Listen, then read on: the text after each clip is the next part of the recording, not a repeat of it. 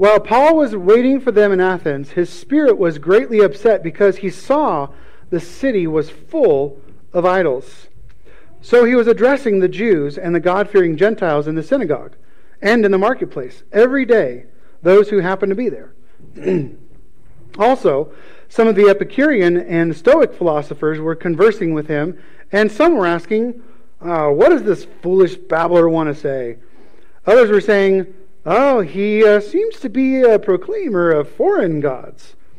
They said this because he was proclaiming the good news about Jesus and the resurrection. So they took Paul and brought him to the Areopagus, saying, uh, May we know what these new teachings is that you're proclaiming? For you are bringing some upsetting, surprising things to our ears, and we want to know what they mean. All the Athenians and the foreigners who lived there used to spend their time in nothing else than telling or listening to something new. So, Paul stood before the Areopagus and said, Men of Athens, I see that you are very religious in all respects. For when I went around and observed closely your objects of worship, I even found an altar with this inscription To an unknown God. Therefore, what you worship without knowing it, this I'm proclaiming to you. The God who made the world and everything in it, who is Lord of heaven and earth, does not live in these temples made by human hands, nor is he served by human hands as, as if he needed anything, because he himself gives life and breath and everything to everyone.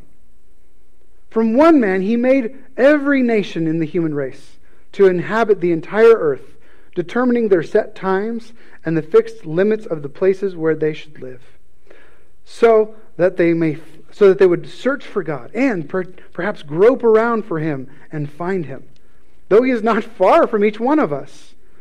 For in him we live and move and exist, and even some of your own prophets have poets have said, for we too are his offspring.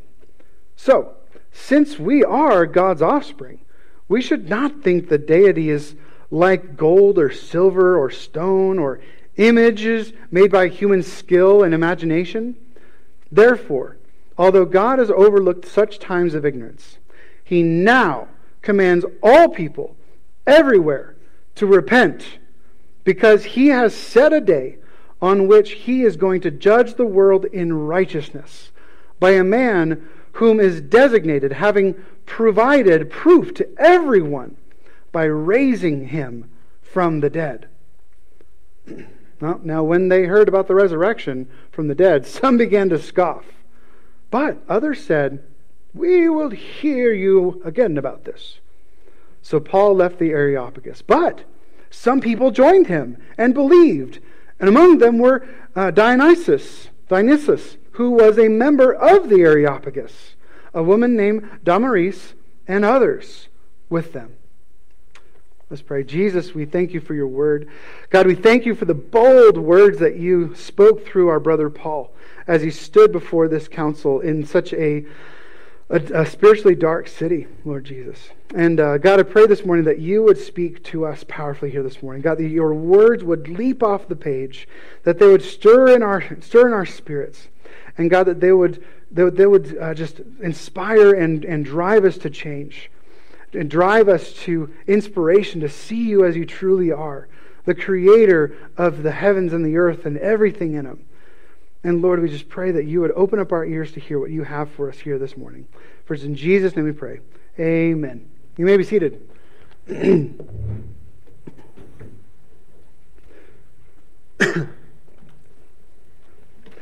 You guys have any smart friends? Yeah. Right? well, well, those, those, those smart friends. Hey, we, we know the nerdy friends, right? The guys who like anything that, that comes out of their mouth, you're like, excuse me? Can you speak that, but in stupid person? Is, is there a is there a that for dummies for me? like I feel like this this weekend, uh, one of the things that uh, that we talked about was intimidation. You guys were talking about yesterday, and uh, Daniel during rehearsals like, "Guys, I'm intimidated." You know, like even like Daniel, like he was like sitting there and just like having this, you know, being in people's presence who are just brilliant or in, and intelligent, And sometimes I'm like, I just need to bring my dictionary. Like, this is good stuff, but man, I'm, phew, like half of it's going over my head. And like that's kind of like the YTI guys that you know hosted our dinner. Like sometimes hanging out with them, like with Brett and Jay, and they're like you know current on all the the newest kind of theological conversations and things like that. And sometimes I'm like, ah, okay, sounds cool, but I need I'll probably need to Google that later. You know.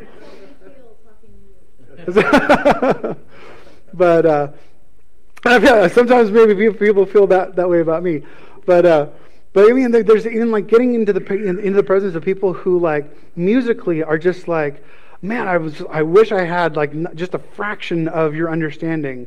Uh, like watching Daniel work on his Ableton and like putting things together and working in the room with him, like just like whoa, like just mind blowing. Then like the stuff we're talking about and like the things that you guys know about worship writing and music theory and like watching you guys write together yesterday, you know, like just seeing the back and forth and just like man, just the creative juices that are flowing.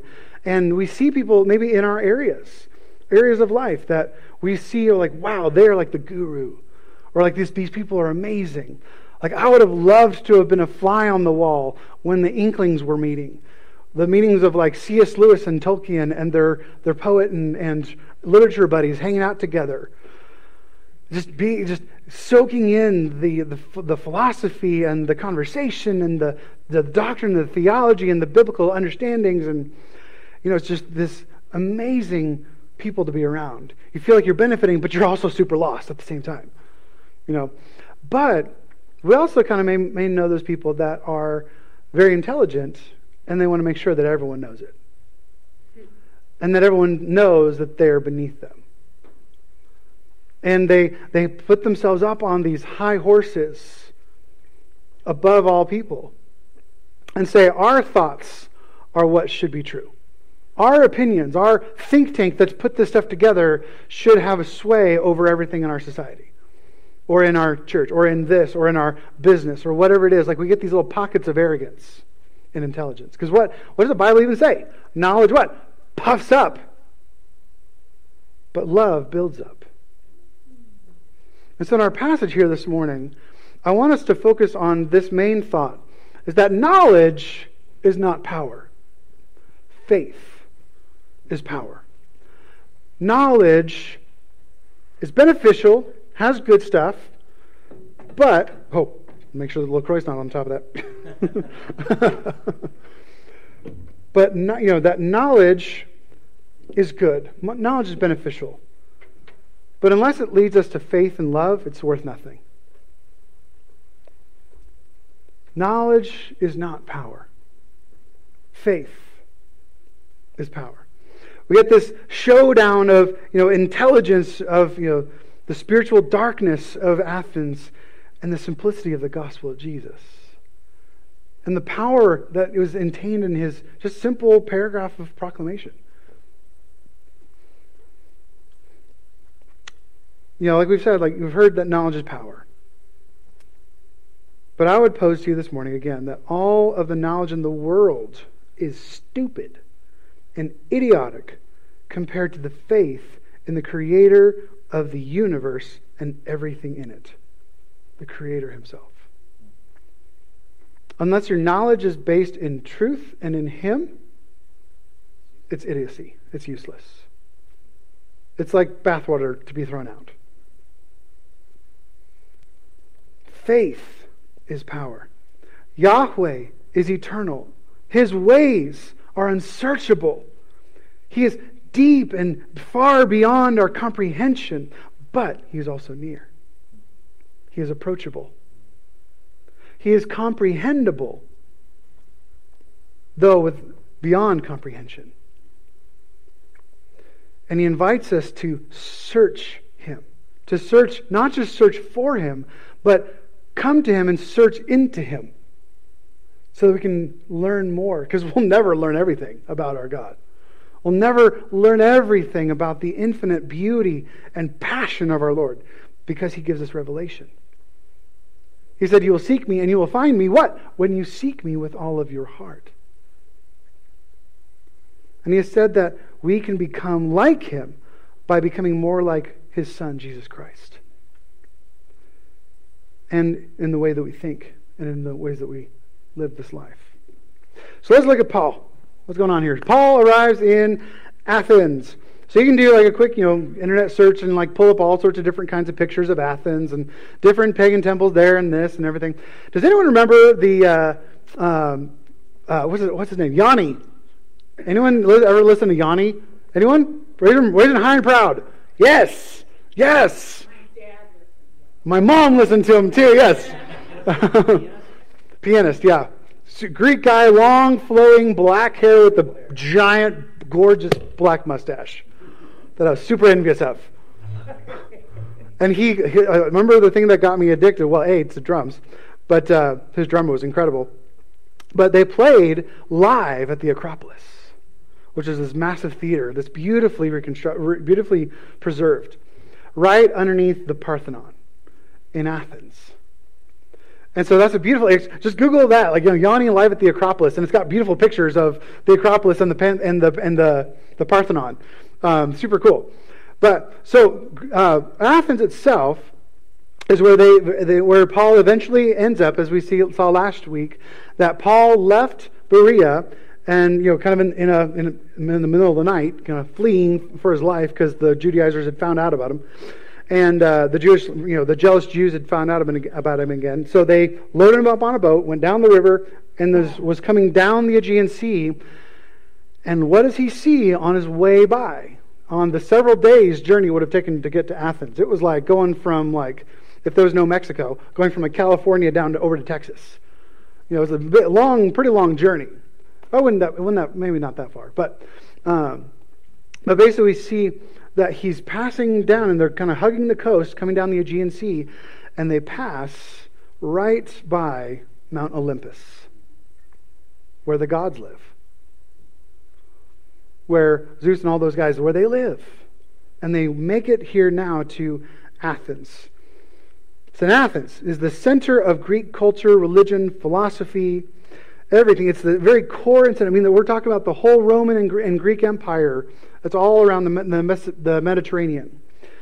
And this is the center of their culture. This is the center of their religion. Even the Romans, because the Romans basically just like mimicked the Greeks and changed their names. And so we have this. It's not. It's it's a it's it's not a very big city. It's only about fifty thousand people compared to like even Thessalonica that had about two hundred thousand people. Uh, but this is not the largest city, but it's a free Greek city and not a Roman colony. They had their own system of government, their own coinage, their own faith. They spoke Greek. They didn't have to speak Latin like the Romans did. Um, and so they, they, this was like everyone that was there, like it said in our passage, um, just love just talking and philosophizing and religifying. And uh, if you were there, you were there and you, you believed in the cults that were there. And this was, um, it was a strong, strong spiritual stronghold. Um, because not only was it the, um, the center of Greek culture and religion, but as we've been studying, this was the, the seat of several strong principalities and powers uh, in the city. Why? Because A, they were just south of Mount Olympus, where they believed was the home of the gods. And so they not only had a few, like every other city had like an altar to Zeus or an altar to Apollo or an altar to Artemis or something like that. They had altars and temples to all of the 12 major ones. We're talking like the big ones Zeus, Poseidon, Hermes, Hera, Hades, Dionysus, Demeter, Apollo, Ares, Artemis, Athena, Aphrodite. But the main temple, the, the Parthenon, up on top, which is still there today. It's what you know, it's lit up on the top of the hill. Everyone's like, "Oh, the beautiful building, Parthenon." It was the was um, was the main temple, and there and it housed their patron, the patron goddess of Athens. Can anyone guess it? Athena, right? Which is who we see on our little note sheet here. So this is actually a reconstruction in Nashville. So if you probably recognize the pictures and recognize you being, being from Nashville. So that is a rec- reconstructed statue of Athena. Where's Nashville? What is Nashville up to these days? How is, how's it going? Reconstructing a pagan goddess. Awesome. Um, but and so we have the, this, this temple, this massive temple. And actually was changed into a Catholic church much later. Uh, and of course, then they transitioned over to worship Mary. Same thing, but you know, different story. But but as this was the, the, the, the, center of the Greek religion and philosophy, there were shrines not just to the big 12s, but little shrines everywhere. They'd have like a little you know, water fountain, and there'd be a little, little deity statue, little idol back in there, right? Um, and so everywhere, all around there, they would have all these different you know, altars and shrines and stuff like that, different buildings and halls, porticos, such uh, were designed for the teaching of the gods and the different philosophies around the, the pagan deities or around the Greek culture. Like the, as we see in our passage this morning, the Epicureans and the, uh, the Stoics. Uh, so this would be like if you went to Seattle. It's very philosophical, very worldly minded. Um, everyone kind of has an opinion, has, a, has a, an ideology. They get together and they talk about these things at coffee shops. It's just like a cultural hub for philosophy. Uh, or places like the Ivy League schools over in the, up in the Northeast. Like very heady, very intellectual. I mean, Seattle is actually known as one of the most affluent uh, cities in the, in the country. They're very learned. Most people have a master's or higher in the city, um, specifically in places like, uh, like Bellevue and places like West Seattle, uh, where there used to be hippies, but now they're yuppies. But uh, just very, very highly intellectual people, especially like Capitol Hill. And so this is the kind of place we're looking at. Very intellectual, very smart, very, but they always like to think. And so there's a, the, the two main philosophies of Athens are the Epicureans and the Stoics. So let's look at the Epicureans. So they followed the teachings of a guy named Epicurus. Makes sense. An ancient Greek philosopher from the third century BC, and he taught radical materialism. He's like, live and enjoy life, drink it all up, baby. Go and buy and sell and just do whatever you want. Do as you feel. Do what makes you happy. Hmm. Have it your way. Oh. Because you deserve it. Hmm. Because you're worth it. Oh. Hearing it today? A little bit? A little bit? But they, they're the materialistic gain, this living for pleasure. Um, and looking at, you know, and looking things all things that like are pain and suffering and superstitions all those things should be you know, kind of avoided um, by, but by pursuing your pleasures so you drown out the pain and suffering of life by just indulging in your pleasures your mom just died go to the temple and go hang out with the prostitutes. Make yourself feel better. This was the life of the, of the pagans. Hmm, not so much different these days is it? No. Our, our, our brothels are just the, uh, in, the internet. But he denied an afterlife, so they didn't believe in life after death, uh, like, like the Romans. Though they did recognize the gods, he didn't believe that they had like any interest or concern for humanity. So this would be like kind of philosophies today, which is kind of an American Western ide- ideology that's known as moralistic therapeutic deism. I should be good, live a, a, a, good life with good, with good morals that I choose. Therapeutic, to make myself feel better. So life is about making, feeling good. Life is about being happy. And if there is a God, he might be out there and I might only address him when I, if, I, if and when I need him. But otherwise, he's not really involved. That is actually, uh, uh, statisticians and sociologists have actually set, you know, posed that this is the culture of America. It's this moralistic therapeutic deism is their view of faith. And even, especially, a huge uh, majority of teenagers coming out of youth groups in our American church. God wants me to be good. God wants me to feel good. And he, do, he's not really, doesn't really exist in my life unless I want him to be. That's exactly the way that they treated their gods in, uh, in Athens. Then we got the Stoics. This one might hurt, hit a little bit more nerves. a passive determination of emotional indifference that elevates the virtue of self control. I'm going to show no emotion. I'm going to be steady Eddie. No one's going to know if I'm happy, sad, mad, whatever. My face is not going to show anything. I'm going to live with a poker face. I dare you to, you know, see how I'm feeling. RBF. But this, you know, they by overcoming and controlling human emotions, one can have inner peace. These Greek Stoics believed that humans can only reach their full potential when they live by sheer reason and their principles, or the spark of the, of the divine, aka the will of the gods, because they also followed the will of the gods. But they're like, whatever the will of the gods is, it's going to happen, whatever. I don't care. Like, I'm just going to go with it. It's their will. I have no power over it. Whatever. There, you know, I challenge you to think how I'm feeling. I, am terrible at it.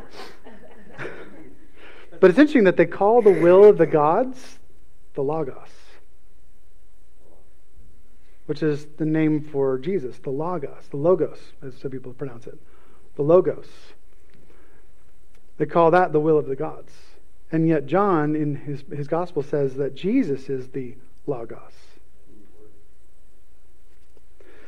These great you know, scholars then now begin to mock our boy, our boy Paul by basically, basically calling him an idiot, is what they call him. They call him a, a it's interesting, a spermologus.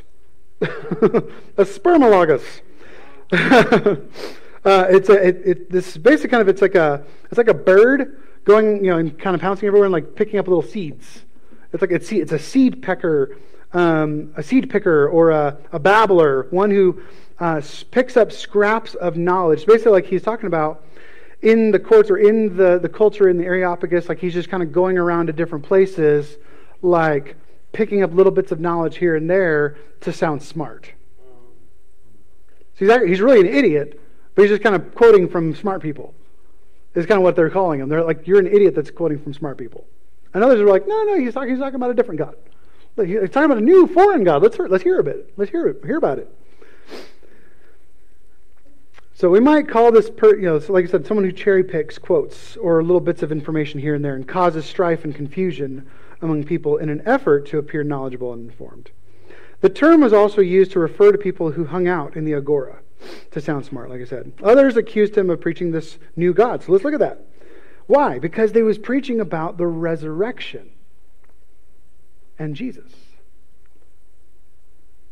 Okay, well, what did they do? They're like, all right, let's, let's let the professionals hang, handle this. Let's let, let's, let, let's let this council figure this stuff out here. So they took him to the Areopagus. Um, and the Areopagus, so Ares was the Greek god of war. And the, the second word actually just stands for hill. So this is Mars Hill. That's why this is oftentimes quoted as Mars Hill. That's why churches name themselves Mars Hill. Especially like Mars Hill in Seattle, that was in this like intellectual center. And so they were like, we're the church in, on Mars Hill, basically, is, what we're, is, is who we are. And so, and so that's what it's, so this is Ares, the god of war. And Mars is the Roman version. So the Areopagus was this council uh, who made the decisions on moral and religious matters. Um, and actually, you can see the see the hill. So if you turn your sheet over, I give you an extra little bit of little extra little bit of something something on the back there. So if you look at the letter C right there, so the Pantheon is the hill that you see right in front of you, and then there's a valley, and then there's another hill where C is, and C is the Areopagus. So it's actually a hill. It's another one of the hills, like the Parthenon, but across the way. And so that's so it's actually a physical location. So you can see the see that in your map there on your page. Um, so we're talking about a very, a very strong spiritual entity here. This the stronghold of Ares of Mars has a stronghold, a strong hold on the city of Athens, especially when it comes to their mind and their and their, their knowledge. However, here, here's the thing who is watching here? God's watching. Yahweh, Jesus is watching from his throne. Who else is watching? All the other gods who are there. They're like, what's this guy doing? How are we going to manipulate, manipulate and control our people to make sure that this guy doesn't get a foothold here? Because this is our territory. So, again, like they don't put him on trial. He's, he's not like before a judge and jury and executioner. They just said, Tell us what you said. like I said, the Athenians love hearing you know new stuff, so they're eager to hear what Paul has to say. And they give him a platform at hell's gate to proclaim the gospel. Smart move, but also a bad move. Good move for us, bad move for them. But he gets up, and after, here's the thing he's been, he's been not just like walking around, glancing, he's been researching. He's been looking, he's been studying, he's been delving into learning what he can. He's not just walking around going, ooh, pretty statue, ooh, pretty architecture. Because we can you imagine Athens in its, in its heyday. I mean, how beautiful the buildings would be and like how incredible like the architecture and the roads and the streets. If you have learned anything about Greek and Roman culture, you know that they're incredible masons, master masons. Man, they can build some stuff. It's still there today. It's still there, standing there thousands of years later because they put in the hard work to make sure that it was beautiful and excellent. But Paul is walking around and he's researching. And so that's that's another another clue is like we don't if we're doing like spiritual warfare and doing prayer assignments, we don't just like go in blind. We research. Research about the area. Research about research about what you feel God is leading you to pray for, so that you can get all the understanding you can about that, so that you can pray into it as much as you can. So you know everything you need to pray into about that. So Paul is here and he's researching, he's praying, he's learning, he's observing, and and he responds to the idolatry of the town very succinctly and powerful. And we'll, and we'll get to his message here in a minute, but here's the question How do they respond? How do they respond? I mean, Paul's gospel convinces some of them to respond in faith. Even so, like one of the Areopagus, one of these chief main council members that is in charge of the spiritual culture of Athens. And, and, and also, that trickles down into the culture of the Greek Empire. Greek and Roman culture and Greek and Roman Empire. That far reaches into the far reaches of the, of the, the Mediterranean and the known world. One of those guys comes to believe in Jesus, Dionysus. But how do the majority respond? Rejected. Hmm. But we see something a little different here. You notice what you don't? What you don't hear right now? Even now. You don't hear the jealous Jews coming in with rage and their forks and pitchforks and going to tar and feather Paul and send him out of town on a rail. You don't hear the rage. There's no riot like in Philippi and Thessalonica, and then Berea. Silence. They respond with mockery. They respond with belittling Paul and his little gospel, his little unknown God. Oh, we have Zeus. We have Poseidon. Apollo. Who are you and your little unknown God? It's like, well, actually, mine's the one that created the world and everything in it, you know. He created your little puny God. As, as Hulk would say. puny God. But here, I almost kind of imagine that, like, Paul would have rather been persecuted. I would see him rather being spit on, beaten, run out of town on the rails, tarred and feathered. Kick off the riot, guys, let's go! At least then he would have had a reward for his suffering.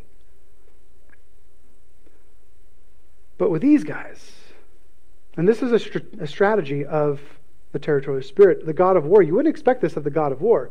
But if we've learned anything from the book, The Art of War, you don't always respond with violence. So this guy fought against Paul by not even acknowledging him, by letting him pass quietly out of Athens.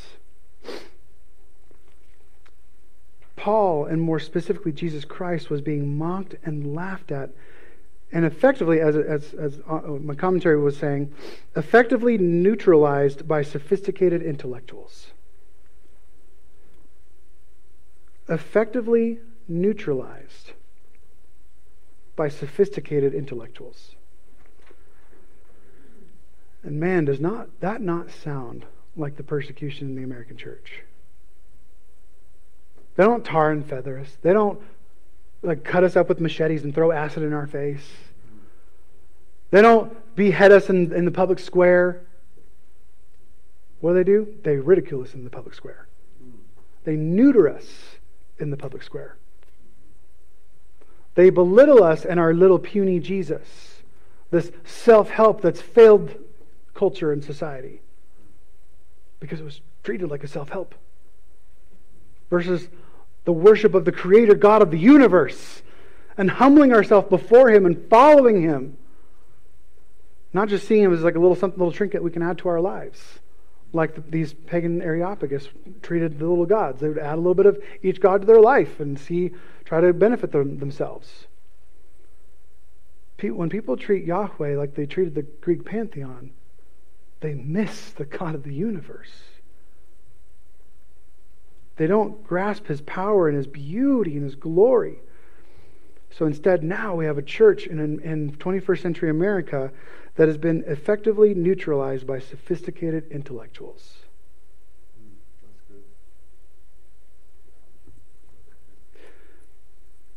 Sometimes we have to look at the gospel as a gospel of rejection. I wouldn't say not sometimes. I'm, this is the gospel. this is the essence of the beginning of the gospel. Is a gospel of rejection, not that you've been rejected. Because the question that we have to ask in this conversation here as we think about our own faith here with, with Paul and us and our faith, like, is our God weak? No. Is like in with Paul, like, well, God could have like called down miracles and like shook the building and stuff like that, like he does other places. Why not here, God? Why didn't you like blow their minds with like some amazing miracle? Or at least just like collapse the temple and kill them all. Why, God, didn't you show your power? Is our God weak? How could Yahweh just sit there and watch Paul and the message about Jesus be treated with such dishonor and disrespect? Because that's the same question I feel like I'm asking these days. It's like, God, how can you look at the church trying to proclaim the gospel and it be treated with such dishonor and disrespect that's due your name? You, you deserve all honor and all glory and all praise. And then I remember, ah, I remember his message. Our God is a gentleman. He likes to show himself to be good and powerful over darkness through love and blessing. He invites people into joy. He would much rather heal a paralytic than collapse a building. He would much rather heal you of emotional trauma than cause fire to fall from the skies. That's how our God is. He invites people to love Him, He invites people to worship Him through acts of benevolence and blessing. He prefers to show himself through power and healing, not dominance and oppression over the darkness of this world.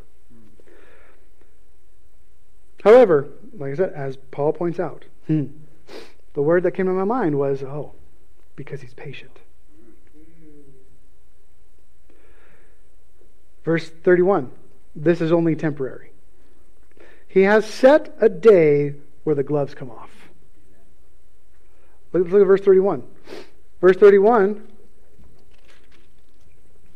says, Because he has set a day on which he is going to judge the world in righteousness by a man who he designated, having provided proof to everyone by raising him from the dead. So the gospel is an invitation to rejection.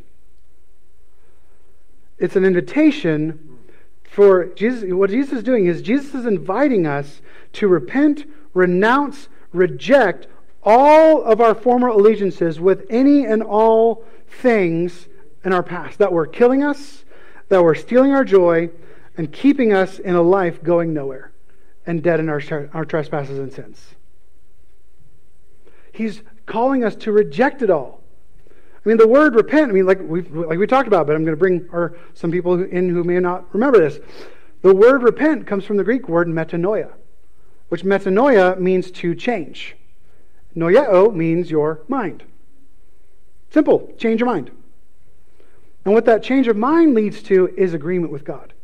It's disconnecting, rejecting the way that you used to think about the world, agreeing with God, and changing your mind to come into alignment or agreement, which the Bible, the Greek word for that is symphoneo, to come into symphony with God. Reject the old thinking, reject the ways of the world, change your mind, metanoia, repent, and agree with God. Come into symphony with Yahweh. Come into symphony with the, with the God of the universe. And trust the one and worship the one who raised Jesus from the dead. What was, what was this gospel? What was Paul saying to the Stoics? Paul was saying to the Stoics, change your mind from displeasure of life to experience God's full joy. What was he saying to the Epicureans? Change your mind from the pleasures in the self. Serve others. Deny yourself. Pick up your cross and follow me. Serve others and experience true love. And what would he be saying to the Areopagus here? Change your minds from these idols. If you created them, they're really not that powerful. Well, they really just created their, their home, a little object, but. I gotta say, beauty God. Change your mind from worshiping the idols. Turn from the idols. Try, stop, you turn away from, reject trying to please these lesser principalities and powers who don't care about you. All they care about is your sacrifices and your worship, worship of them. They don't actually care about you. And entrust yourself to the God who loved you first.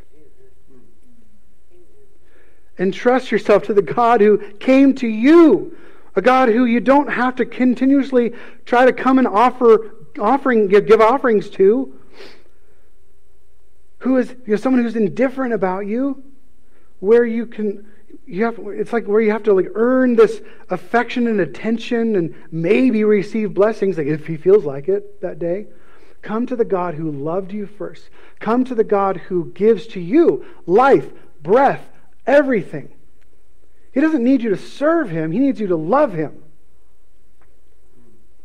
and, and when you love him you live the way he does and you and you he empowers you to live the life that he desires for you to live serving others.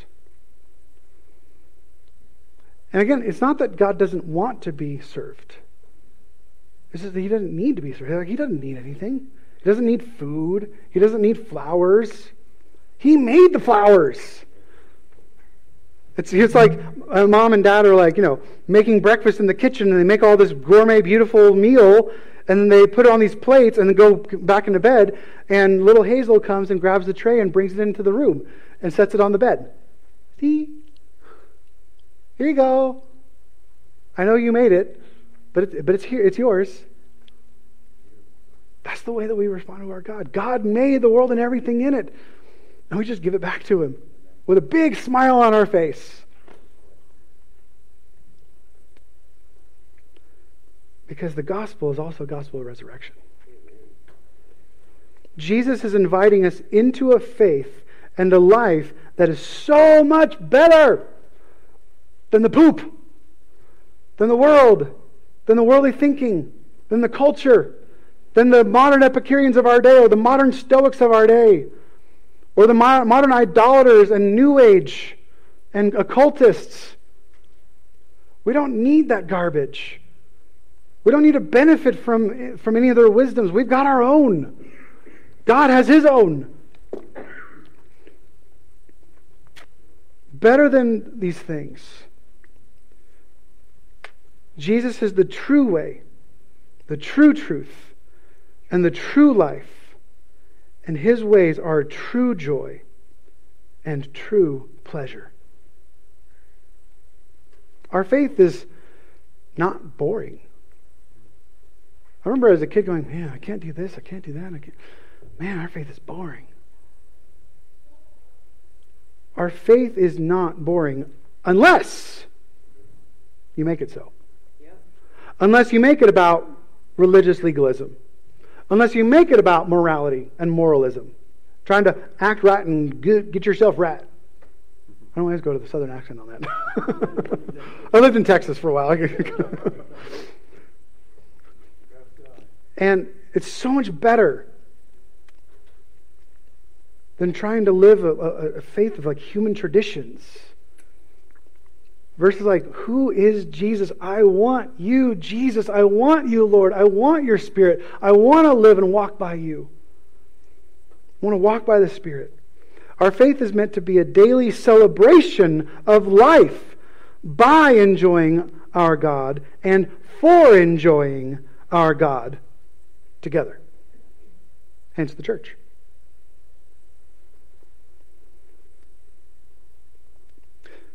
Joys, pleasures. You reveal the, pla- the path of life to me. In your presence is abundant joy. At your right hand are eternal pleasures. And then I want us to get another glimpse. I, I, always use this verse, but I love this verse, and I want you to want to read it again to you to remind you and encourage you again this morning. And you were dead in your trespasses and sins, in which you previously walked according to the ways of this world, according to the ruler of the power of the air the Spirit now at work, now working in the disobedient. We too all previously walked, lived among them in our fleshly desires, carrying out the inclinations of our flesh and thoughts. And we were by nature children under wrath, as the others were also. But God, ah,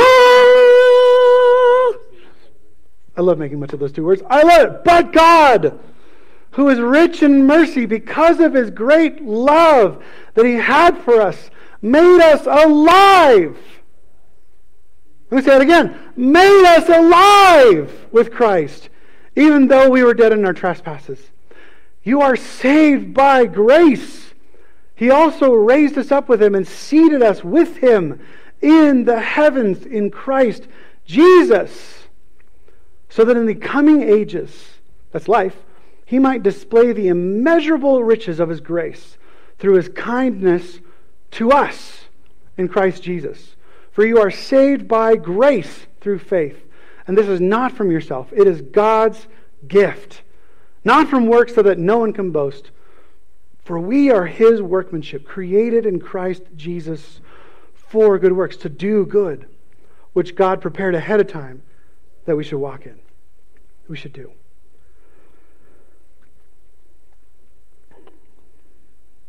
Our faith is powerful when it's placed in the right God. Amen. We have to make sure that our faith is in the right God, Amen. not in ourselves, in Yahweh, in Jesus Christ. And what is the power of faith, as our main point says? These four, these four things I want to kind of highlight. Number one, it has the power to forgive sins because only Christ, only God can forgive sins. Only our God has the, the ability and the power to forgive sins. You can't forgive your own sins. Only God can do that. That's why we run to Him. We have our faith in Him. Our faithfulness, our allegiance is to Him. Number two, we receive His very, His very Spirit. We receive the very power and the presence of Yahweh, Lord God Almighty, in and upon us, through us, with us. This is what the Hebrews called the Shekinah glory. We can become a little Ark of the Covenant walking around this earth, carrying the glory of God with us and in us and through us. And everywhere you step, everywhere you are, that is holy ground. Because you are a saint. Which remember, reminder, Hagiu, Hagiu, Hagiadzo means holy one. You are a holy one of God. Because of what? Number two, the gift of the Holy Spirit. Number two, number three, we are made alive We are spiritually woken up, not just woken up from a sleep, but woken up from death. And not like little, little spiritual zombies. Stop looking at your life like a spiritual zombie. That you, that you belong to be dead, but you're like somehow animated. You are alive because Jesus Christ. And number four, glory, seated with, with Christ Jesus in the heavenly realms. Seated with Christ, seated with Him in the heavenly realms. We are with Him, we are for Him. He is with us, He is for us. We are His holy people. Do we still do stupid things? Yes. Right? Right.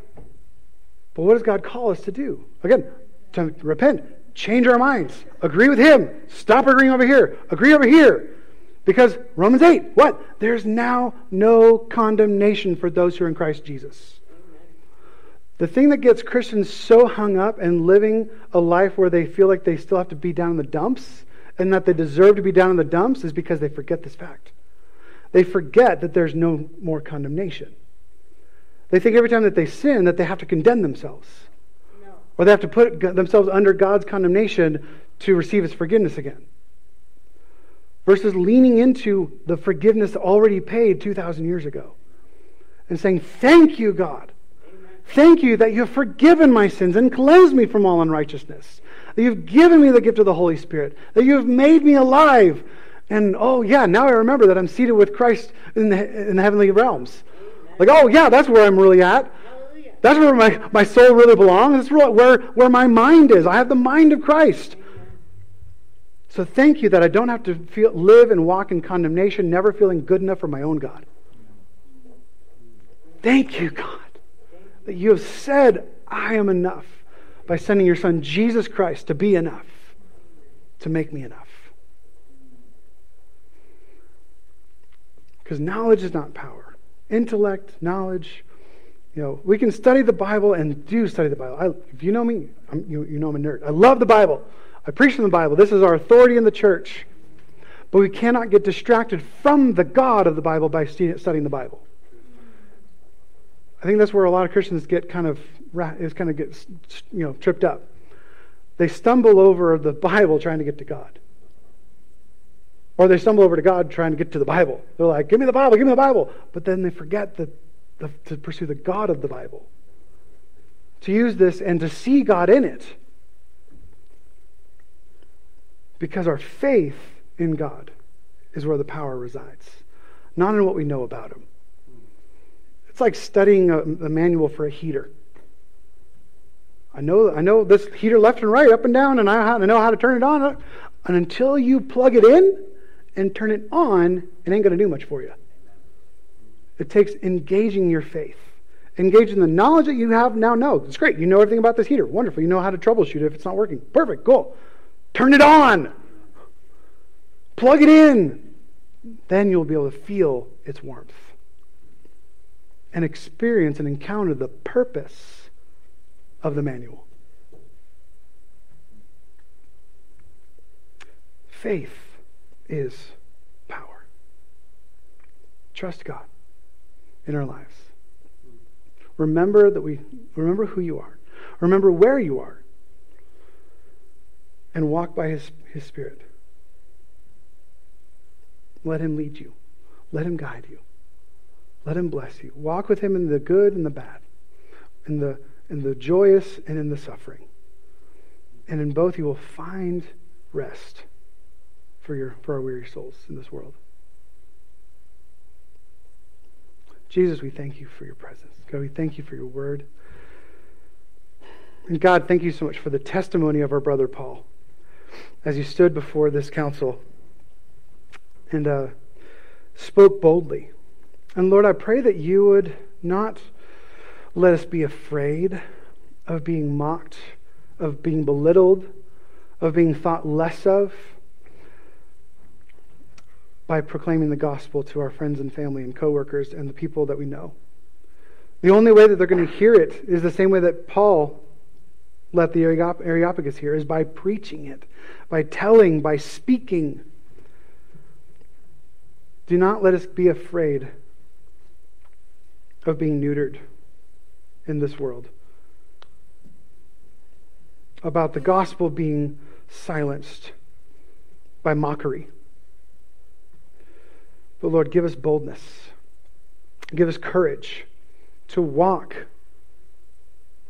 in faithfulness to the gospel of Jesus Christ. And bless us, God, as we respond and take communion here this morning. Be with us as we discuss this time this morning. It's in Jesus' name we pray. Amen.